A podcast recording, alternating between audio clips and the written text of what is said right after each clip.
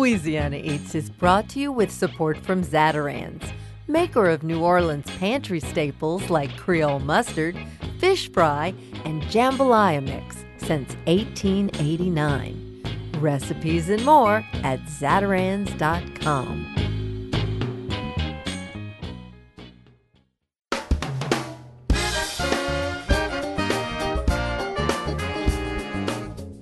Our studios in the Southern Food and Beverage Museum in New Orleans, this is Louisiana Eats. I'm Poppy Tooker. What does the next generation of top chefs look like? On this week's show, we'll introduce you to three young chefs from three very different restaurants across the United States who recently received international acclaim as finalists in a salmon cooking competition. If you're a listener of our Louisiana Eats Quick Bites podcasts, you've been following my travels as judge of the King competition. Over a 10 day period this fall, I traveled throughout the U.S. in search of the most delicious new salmon dish. On this week's show, we traveled to Lenoir Restaurant in Austin, Texas, Karasu in Brooklyn, New York, and Otium in Los Angeles in search of the winning dish. Along the way, I'll introduce you to Maya Lee, Yael Peet, and Jonathan Granada, three of America's latest batch of millennial chefs making a mark in the food scene today. And we'll also take a virtual trip to New Zealand with David Smith to learn just what makes the sustainably farm raised salmon from King so special. We're fishing down under and pulling up some winners on this week's Louisiana Eats.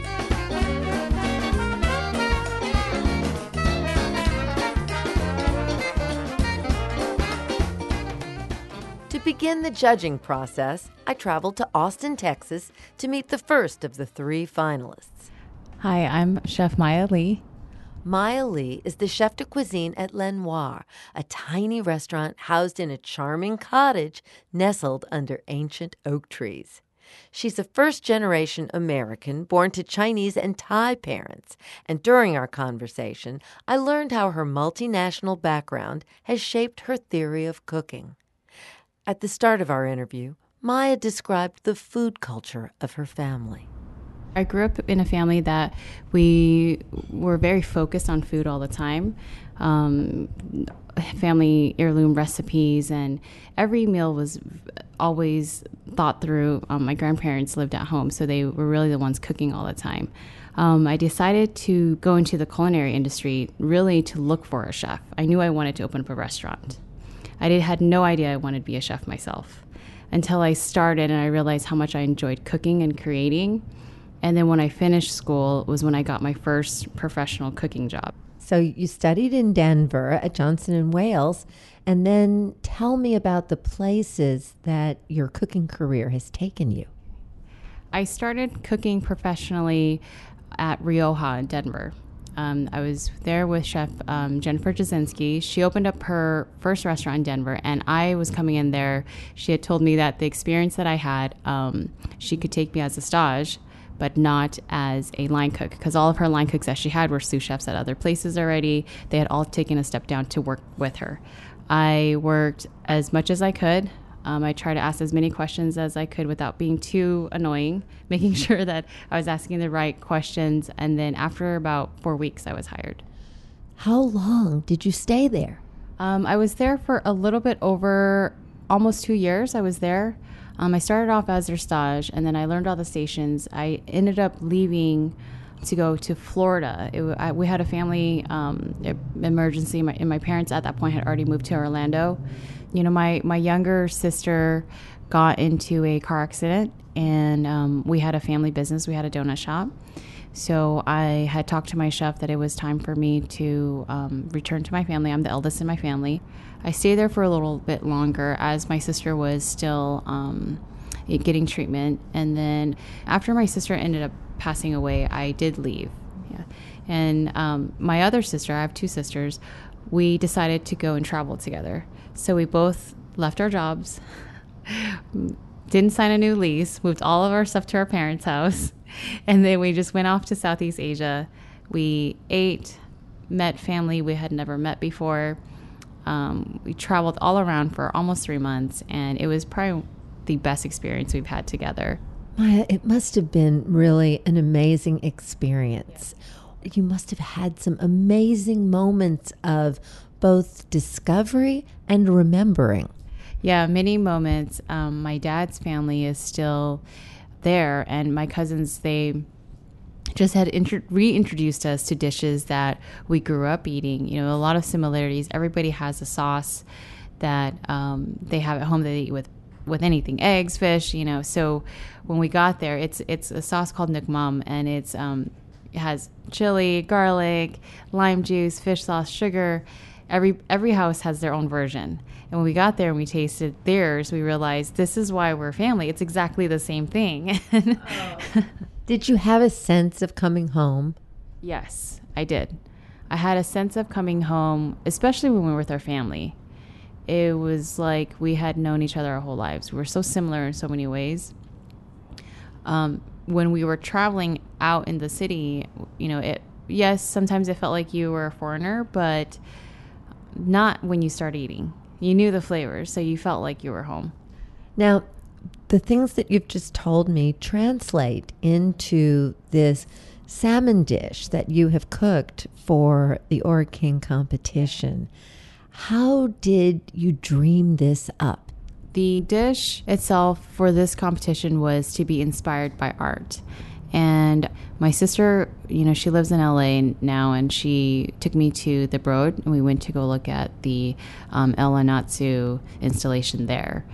I was just mesmerized when I walked up. It was this huge sheet of metal that was, had, had been weaved together. It looked like it was fabric, but as you walked up closer, you realized it was um, foil caps of wine bottles that he had collected. And that's usually something that we throw away. As I was walking up to it, it reminded me of fish skin. This metallic changes colors, is like deeper parts of it, darker parts, lighter parts. As we were thinking about inspiration of art for the, the competition, that came to my mind because the art piece itself is called Strips of Earth Skin. And I think you, you think of earth, you think of water, you think of strips of skin, that's going to come from fish. So, walk me through the technical preparation of this because you've got so many different things going on on one plate. Um, it starts with breaking down the fish. We save the salmon heads and all of the salmon bones to make a salmon fumet. Then from there, we make the fumet. We um, take off the flesh from the skin. First, we salt the skin side. We salt it heavily for an hour. After that, we rinse off the salt, pat it dry. We put it in the oven for about an hour at 170 degrees Fahrenheit. After that, we take out the skin and we scrape up all of the fat. And then from there, the skin goes into the dehydrator. We dehydrate it at 120 degrees for 48 hours. The flesh itself is uh, portioned into three ounce portions. Then we have two sides of the skin the one that is dehydrated for 48 hours, and we also have smaller pieces of the skin that we fry into so it puffs, and that's where all the fresh garnishes are on. And and that particular puffy piece is inspired by really a Hispanic thing. Yeah, yes, the puffy chicharron, yes. As a matter of fact, if you deconstruct it this way, how many nationalities and, and different cultures do you think you've got combined on this plate? Um, probably five or six. I mean, I think that if you think about all of the things that are on the dish, you know, we have Texas peaches, we have pickled watermelon rinds, which is very southern. It's roasted peanuts. We have curry that's from like a Thai based red curry. We have coconut milk that we're using as a thickener. Then we're dehydrating it. We're using fish from New Zealand. I mean, all these things, but I think that that's also what makes it make sense because it's a dish that's coming from the States and we're just as diverse here. Well, it's exquisite. Now, what are you doing in Austin? My husband, who's also a chef, got an opportunity out here in Austin, and he we came for his job. I was still trying to find my way through to see which groups to work with, which restaurants inspired me, and which ones I admired. So I had staged around a lot of great places here, and I was able to find um, Chef Thai who's um, he focuses on the Isan region of Thailand, and that was the first time that I had met a Thai chef doing it at the level that he was. My mother is from Thailand, and, and when I had his food, I remember feeling like I was visiting my mom's side of the family. And I thought, I'm just going to take this chance and work with him. He had great experience before that, and now this was his brick and mortar, like his namesake. So I was his opening sous chef there. And then from there, I've decided to stay in Austin. So when you dream of the future, where is the future and what does it look like? Um, professionally, I do dream of opening up my own restaurant here in Austin. I like the community. You know, it reminds me a lot of, of Colorado too, of Denver, but just no snow. So I like that. And then on a personal level, you know, I would like to have a family and have my home life grow. Um, I think that once I reach a different stage in my career where I'm not running just day to day ops, then I can really have that balance. Um, I think it will come in time.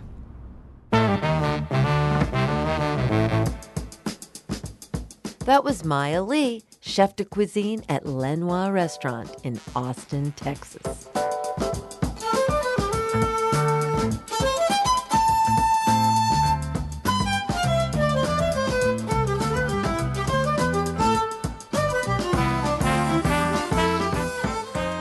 After a short break, we meet two more top finalists, and then we'll reveal the winner of the International Ora King competition.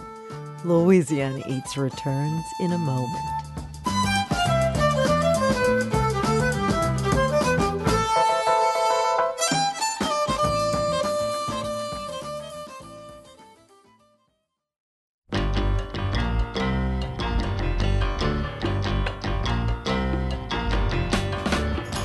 I'm Poppy Tooker, and you're listening to Louisiana Eats, edible content for Louisiana food lovers.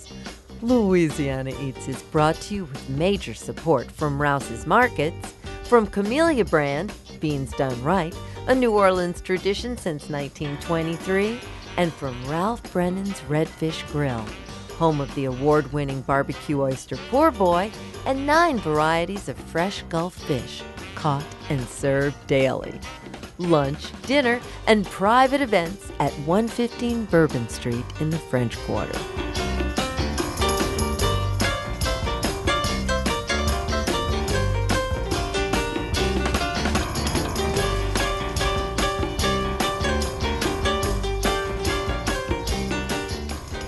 My name is Yael Peet, and I am the co chef of Karasu in Brooklyn, New York. I found finalist number two in Brooklyn at an elusive Japanese speakeasy. To locate the restaurant Karasu, first you have to walk through an American bistro called Walter's.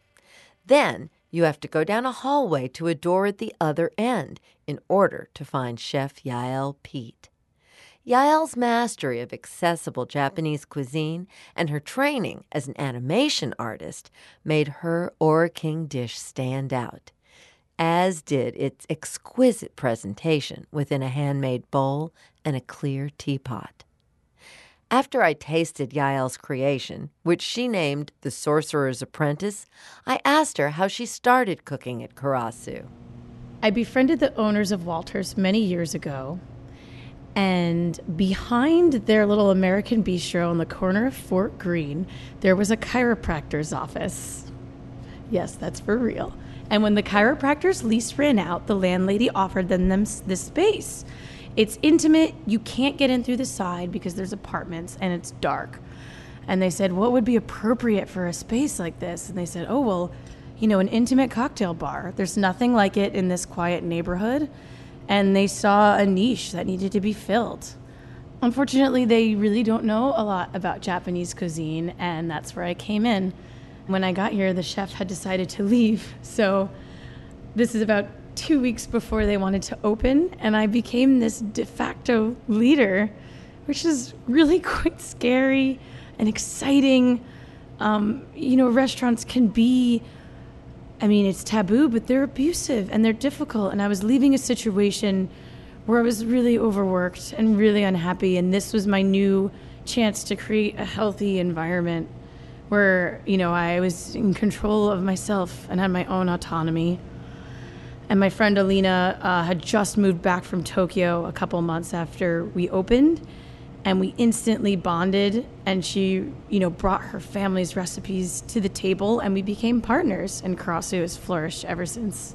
Now, I'm here because you are one of the finalists in the Ora King Salmon Competition. And your dish that I'm tasting right now is simply magical. Tell me all about it. So, I started with a roasted Ora King belly fin because I really wanted to do a cooked component, and the fin is a special part of the salmon where you only get one or two portions. Then I followed it up with a hot salmon dashi that I made by smoking and drying the tail fin of the Ora King for three months. Those were my main Ora King elements, and I wanted to bind them conceptually in a cohesive dish. So I did that by creating a kind of classic soba and broth by making my own buckwheat noodles. And I finished it up with a bunch of different leek elements uh, raw, fried, and roasted because I wanted them to be an incarnation of the Fantasia broomstick, which was not edible and was on fire in your bowl. now, explain why Fantasia? Why was your art inspiration all about animation? My original major in college was animation, and actually, when I heard that the Ora King theme was art, I was really, really excited but I didn't have any direction. Um, there were a lot of different pieces I was looking at.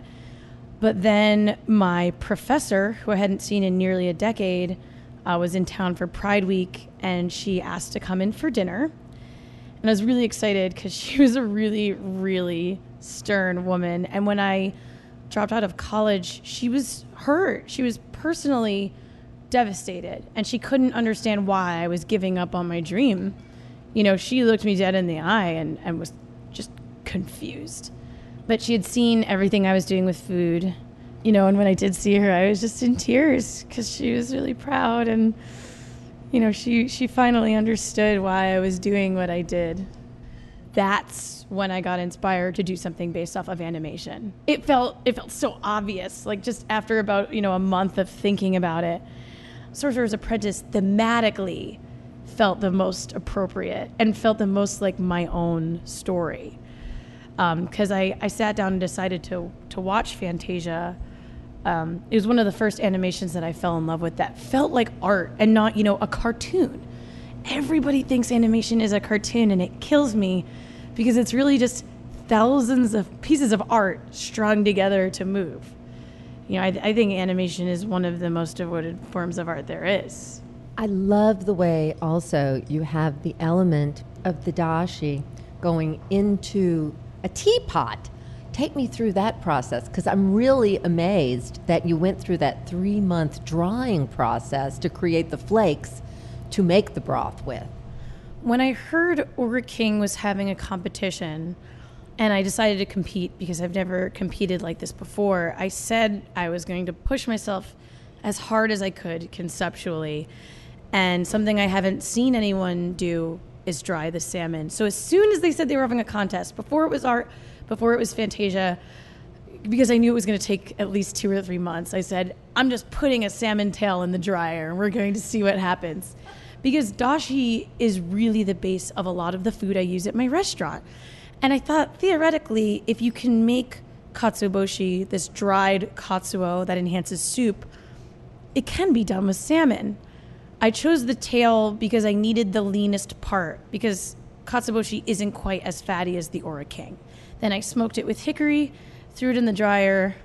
Uh, my first batch actually in the drying process got wet and molded, and I cried for a long time.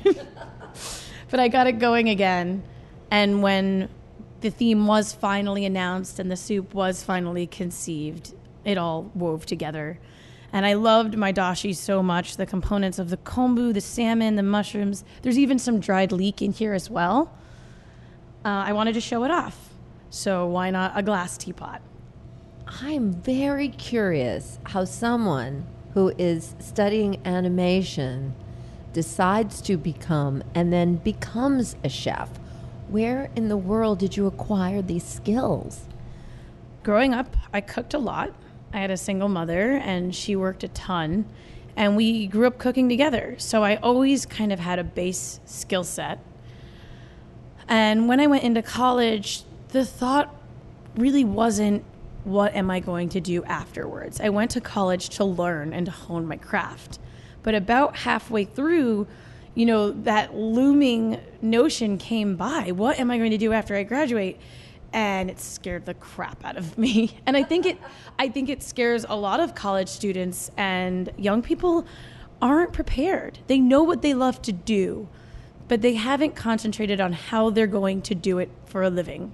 Where did you grow up, and what were you and your mom cooking at home? Not this kind of food. No, no, definitely not. Um, I was born in the city and grew up in New Jersey with her. Um, and I grew up in a Jewish family. We're not super religious, but very, very warm and connected. So I was making a lot of Jewish food, like big briskets for the big, the high holy holidays. That's the kind of homey food I grew up making. But Japanese food was always a secret love of mine. And it was a cuisine that I never really thought I would be invited into learning. But I started working at a Japanese restaurant where most of the people weren't Japanese. They came from all sorts of countries and all sorts of walks of life. So it was kind of a new wave of people who were interested in the cuisine, but were also not afraid to let new people in. Japanese food has a very, very long history and a very, very wide breadth of techniques, more so than almost any other cuisine I've seen from any other culture. So, as an artist, don't you want to have the biggest range of tools and colors? Like, I just think the Japanese palette provides the most technique and diversity compared to anything I've ever seen. When you think about tasting menus and kaiseki, they were doing that a thousand years ago. That's wild. What do you think is in the future? When you dream, what do you dream of? Well, I'd really like to work in Japan in the future. I have a friend working on a farm out there where they're really enjoying bringing people in from all over the world to learn about farming and to learn about Japanese suburban culture outside of you know, visiting as a tourist in cities. So I, I hope to do that eventually. Um, Alina and I hope to get a restaurant that has a hood and a gas line. We really do. We really hope we can um, achieve that and to bring a kind of more complete dining experience to people. But overall, it's exciting to be in a contest and representing womankind and to be in the contest with another woman. You know, it it really means a lot to me. Um, I had a a male rival recently say, "Oh well, you've already got a leg in the door, you know, because you're a woman and the focus is really on women right now." And I didn't actually punch him, though I considered it. But I looked at him and it's like it's really funny that you feel that way, that you're not in the spotlight because you are in all of these competitions and you are getting all of these awards. So I felt extra compelled to, to do something like this and to stand forward and to represent other women in my field and to, to succeed.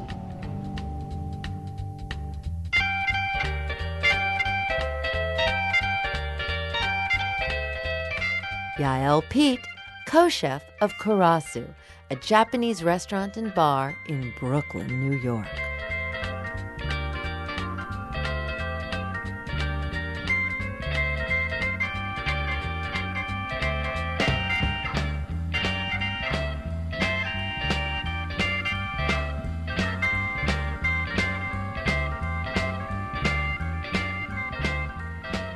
My name is Jonathan Granada, and I'm the chef de cuisine at Otium Restaurant in downtown Los Angeles.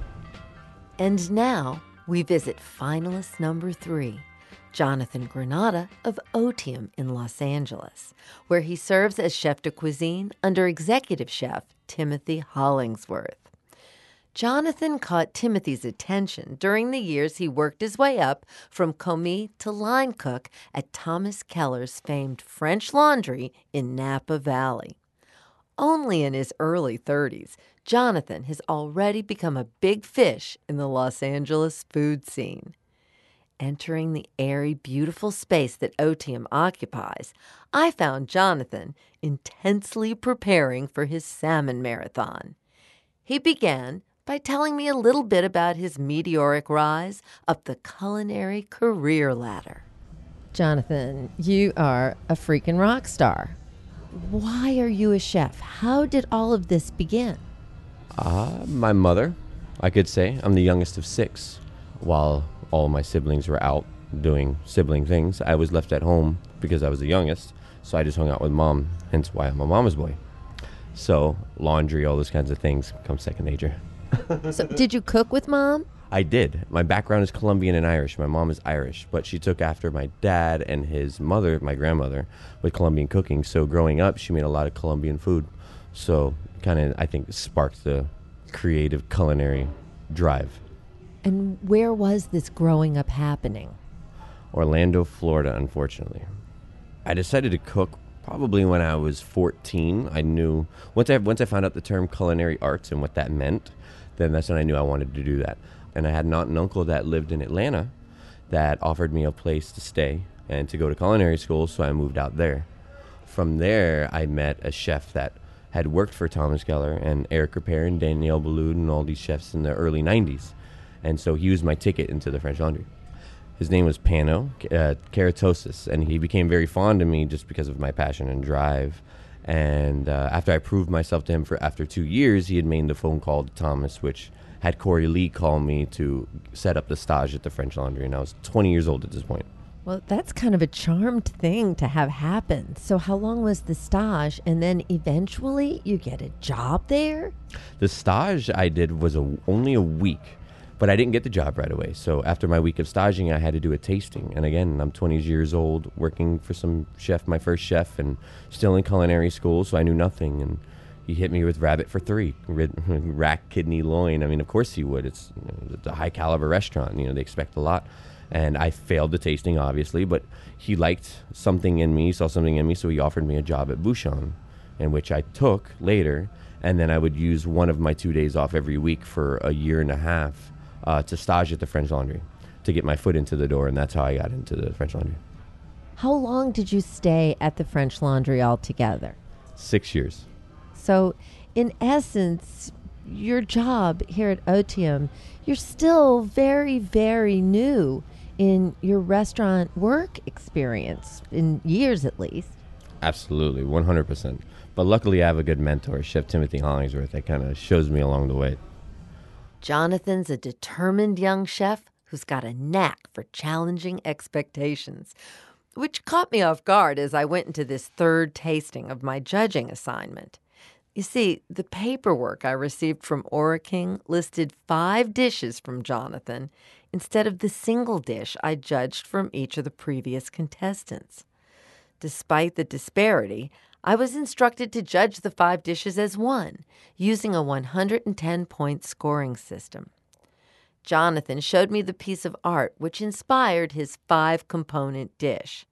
He'd had a friend help construct a collage of photographs from the lives of Anthony Bourdain and Paul Bocuse, whose lives and work have been a career long inspiration to Jonathan.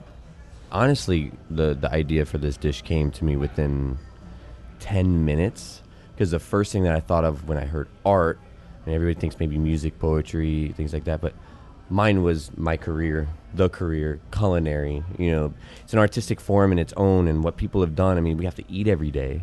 So I decided to take two pictures of Anthony Bourdain, two pictures of Paul Bocuse, and one of both of them to kind of create a roadmap of my career. Now, every story is true, and all of this is completely heartful. The first picture I started with was of Anthony Bourdain smoking a cigarette. Everybody knows he was big on smoking cigarettes. And the, the, the, reason I wanted to go to the French Laundry was I saw the YouTube video of Anthony Bourdain going to eat at the French Laundry and Thomas Keller canceling out his cigarette break to make him a Marlboro Red custard so he wouldn't have to leave his table. And I thought that was the coolest thing the attention to detail, the just the creativity of it. And when you watch the video, he immediately blushes when they tell him that. And he's like, oh my God, this is so amazing. You look like a little kid. Like, this is so cool. I'm so embarrassed, but wow. You know, and it was just that me going, man, I want to go work there. That's so cool. I want to think like that. So I created the dish that was kind of not nowhere near better than Thomas Keller's, and I would never try to compete against that. But I wanted to do something also inspired off of tobacco. So I did the uh, confit salmon with tobacco leaf, and then I smoked plantain puree with tobacco leaves, filled it with Frito brick, and then did uh, burnt onion ash with it. But that wasn't all. Then what happened? Now, after knowing I wanted to go to the French Laundry and thinking about cooking, now the next step was being in culinary school, and then everybody talking about Anthony Bourdain, and now I started looking up more pictures of him, and there's this one iconic picture that's set with me of him, and that's him pulling the wine cork out of a bottle of wine with his teeth while he's holding a saute pan in the in the air. And I remember being in culinary school, everybody thought it was cool to pour wine and set it on fire, and oh my God, look at me, I'm cooking with fire. So I used that that wine, and I created a dish with beurre rouge which is a red wine butter sauce. And then I took uh, King salmon belly and confit it to make it very soft and, and just like very, very textural. And then did over the top because the, the salmon was soft, I did raw cauliflower florets, dried Niçoise olive, frisee tarragon, and fried potato. And then I served it with a cauliflower puree that was really thick and just made with nothing but butter and cream. That was not enough. There's more so now I made myself to the French Laundry and um, staging there. And uh, my first day staging at the French Laundry, I got absolutely murdered, and it was just in over my head, and I had no idea what I was getting myself into or the level of talent that was there.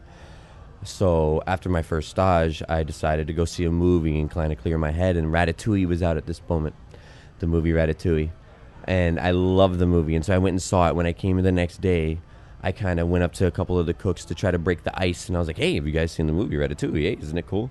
Little did I know that Pixar had come to the French Laundry and put the cooks in these suits to help mimic the movements of the chef. And the chef Gusteau is actually based off Paul Bocuse, and if you look it up, you'll see you know pictures of Ratatouille with Paul Bocuse, and it was just it was a cool connection of, of the movie and the French Laundry, and then the you know the dish, and then once I started working there, we would make it once a year, and then it became a tradition of mine where I make it once a year just because I love it. It takes a lot of time. It's very heartful and soulful. So I would go buy everything at home, and I'd make it at home every year, and then I would also make it at the restaurant and serve it. So when I was thinking about dishes that I would do for Paul Bocuse, that was a no-brainer to do ratatouille. But the way I did it with the salmon was when we would serve it at the French Laundry, the like what we would serve it with would be a lamb chop, ratatouille, lamb jus, croutons, and basil. Of course, that's what everyone would expect. Lamb. I don't know that anyone has seen a salmon chop before. What the heck is that? so I learned that at the French Laundry, and um, it's it's a it's a cut of the salmon made off of the back of the neck. So the back of the neck, and using the collarbone of the salmon, uh, took it off, boned it out, tied it up just like a lamb chop, roasted it in a pan just like a lamb chop, and then served it with the ratatouille and breadcrumbs. But I also took some of the skin from different parts of the fish and made a chicharron with it for more texture to off balance the softness of the ratatouille. And then. and then um, another dish I really wanted to do to pay homage to Paul Bocuse is his uh, poularde en vessie that he does um, at his restaurant in Lyon, France, where a vessie is a pig's bladder. And I know that sounds gross, but they clean it, and it's honestly it's just a way of, of infusing like pig flavor into something. And so I used a picture of Paul Bocuse showing his chicken tattoo, which I thought was really really cool. So I used that to kind of tie in the chicken and the vessie. But since salmon can overcook and salmon's not chicken, I decided to use a different part of the salmon that could be cooked like that. So I took the tail part of the salmon and uh, French the bone and took the skin off, and then to add more meat to the fish and more fat to the salmon that's already fatty, I uh, covered it in truffles, wrapped it in caul fat, and then stuck it in a bag with a salmon jus that I used by smoking the bones in our grill at Otium, and then put inside the bag carrots, mushrooms, and more truffles. This last dish was one that you were kind of nervous about. Yeah, this last dish I decided to pull out a lot, like the most technique that I've ever done, to really challenge myself and to just give it a shot and see if it works. Cross the fingers. so the centerpiece to this dish was when I did my research, I found that Anthony Bourdain and Paul Bocuse had shared a dinner at, at Bocuse Restaurant in Lyon, France, uh, right before they both passed away. And amongst a ton of iconic and amazing dishes that Paul Bocuse has, one of which was a whole bass and puff pastry. So it kind of felt perfect. Like, oh my God, fish, puff pastry, Paul Bocuse, you know, Anthony Bourdain, this is perfect. So I had to manipulate a fish because I can't cook a whole 15 pound Ora King salmon in puff pastry. It'd be very difficult and would take a long time. It'd be very expensive. So I had to use the shape of a small fish, and then I carved out uh, a shape of the salmon loin, but I split it into two pieces and filled the middle with a scallop and truffle mousse so that it would be even on the top layer, the middle mousse, and the bottom layer. And then to get the puff pastry around it, and to get the salmon inside of it, and then to get it to cook and the puff pastry to be crispy and the salmon to be cooked and not overcooked on the inside and the scallop to be uh, cooked but not overcooked was very very technical. It was a lot of resting and egg washing and freezing and then cooking and then resting and then carving and then rewarming. It was very very technical but it came out. I was happy with it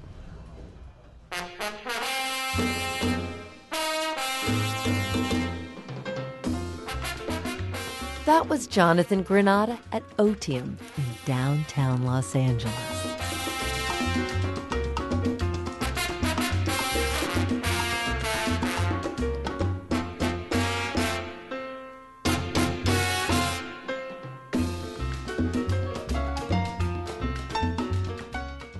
So there you have it three chefs, three cities, and three very different takes on the theme inspired by art.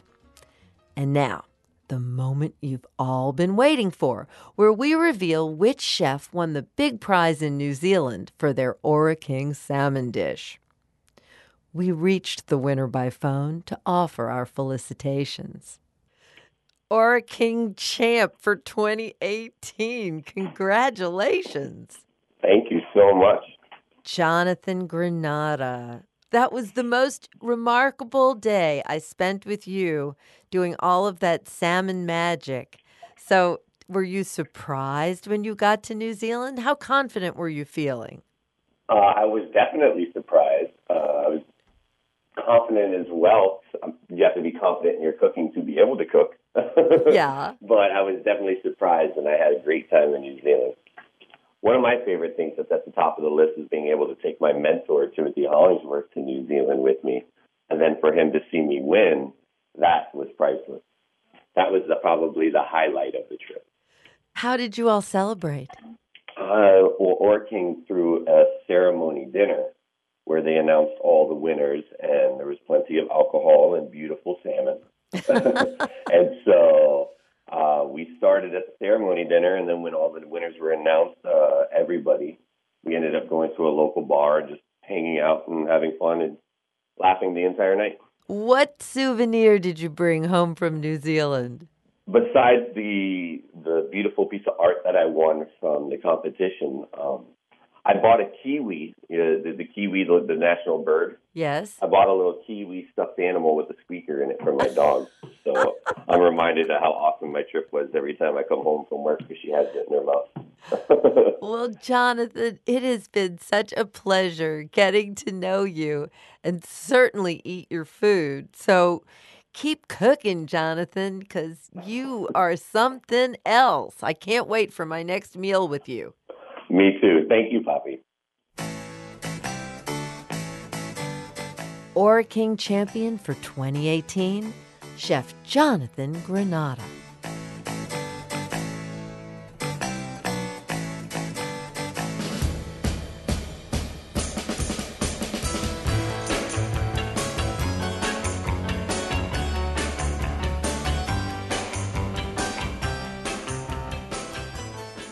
Now that I've got you hungry for salmon, what's the proper way to cook and serve it?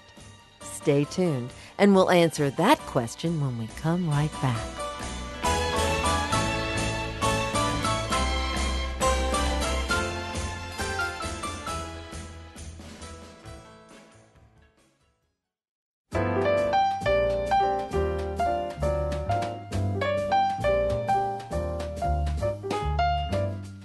Poppy Tooker, and you're listening to Louisiana Eats, edible content for Louisiana food lovers. Louisiana Eats is brought to you with major support from Popeye's Louisiana Kitchen and Zatarain's. Have you caught our Louisiana Eats Quick Bites podcasts yet? Visit poppytooker.com to subscribe via iTunes, Spotify, Stitcher, or wherever you get your podcasts.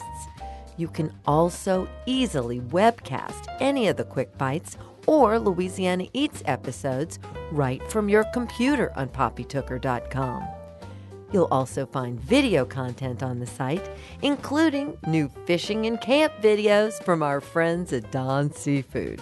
And now, back to Louisiana Eats.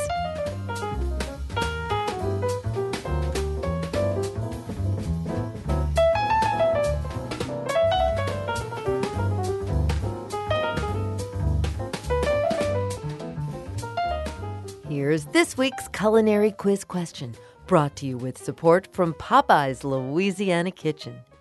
What is the proper way to cook and serve salmon?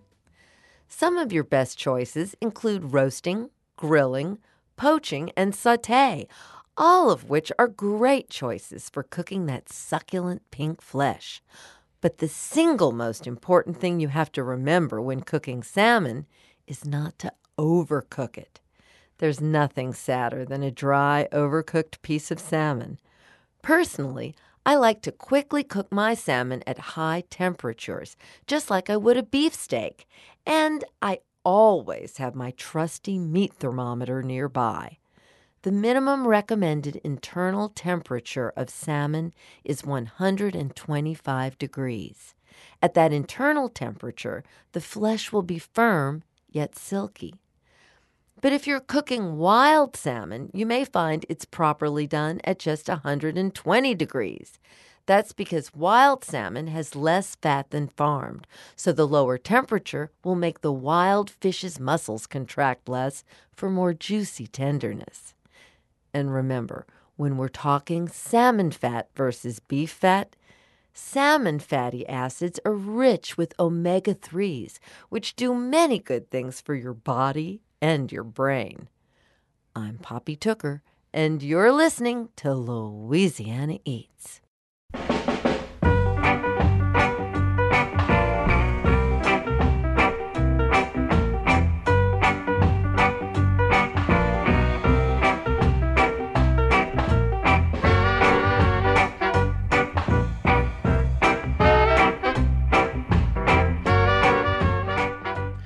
Name is David Smith, and I am the East Coast Regional Sales Manager for Ora King Salmon North America.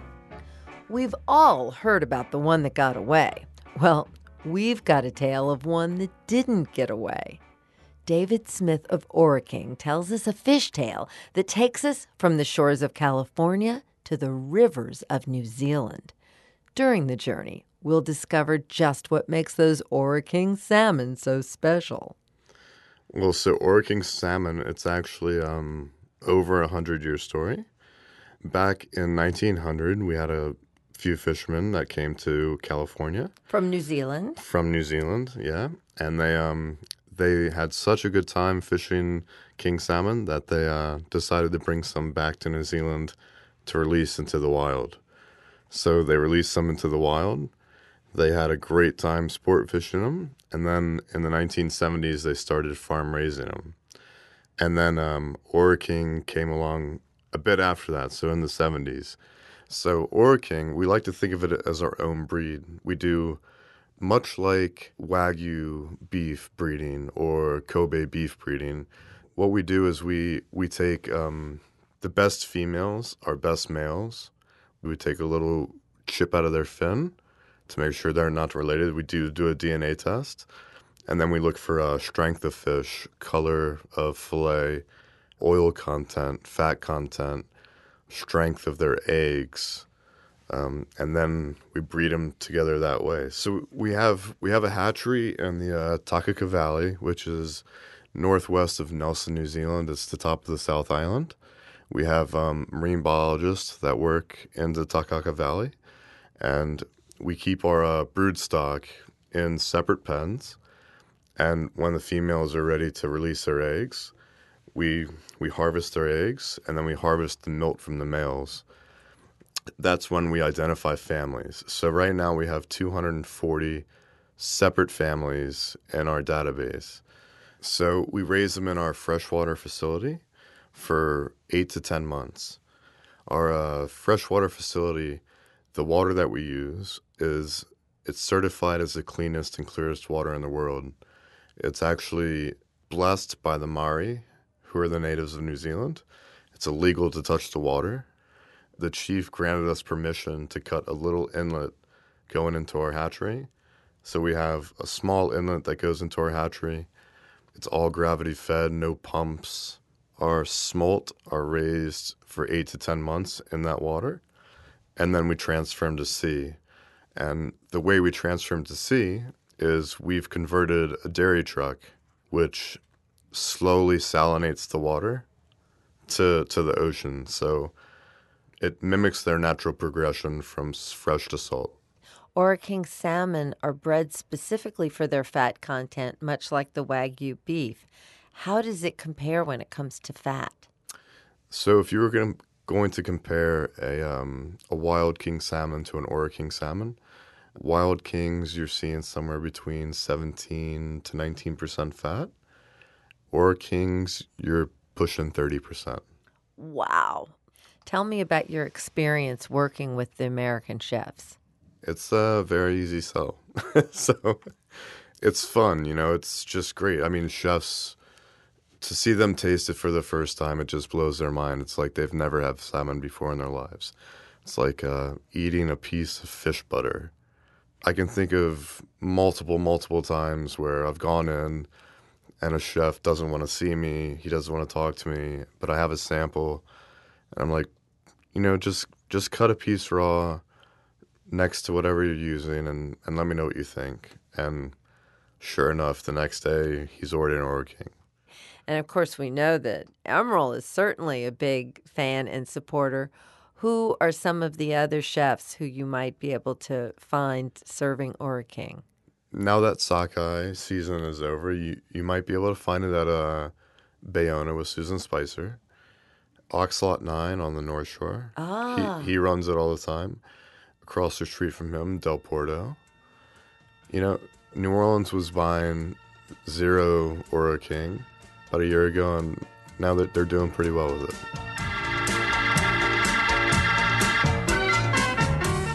That was David Smith, fishmonger and East Coast sales manager for New Zealand's Ora King salmon.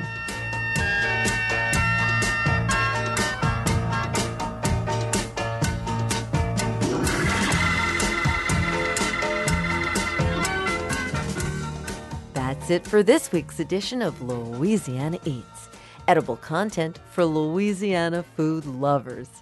Have you visited poppytooker.com lately?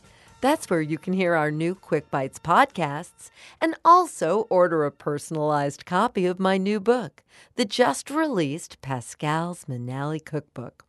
You'll find a full list of personal appearances and scheduled signings on the website, too, as well as directions for how to find us. If you've missed an episode of Louisiana Eats, you can hear today's show or catch up on previous editions anytime online at itsneworleans.com. Louisiana Eats is made possible with major support from Popeye's Louisiana Kitchen, Zatarain's, Rouse's Markets, Camellia Brand Beans, and from Don's Seafood, where the Landry family has been serving real Louisiana Eats since 1934. Visit Don's Seafood at one of their six southern Louisiana locations. Additional support for Louisiana Eats is provided by the Shreveport Bossier Convention and Tourist Bureau and from Dickie Brennan Steakhouse, a local New Orleans steakhouse serving prime beef and Louisiana Wagyu in New Orleans French Quarter. Original theme music composed by David Pomerleau and performed by Johnny Sketch and the Dirty Notes. Big thanks to senior producer Joe Schreiner, producers Sarah Holtz and Reggie Morris, and to our business manager and social media maven, Maddie Mulladoo. Come visit us anytime in our Louisiana Eats studios at the Southern Food and Beverage Museum. We're on Instagram and Facebook too. Louisiana Eats is a production of Poppy Tooker Broadcasting.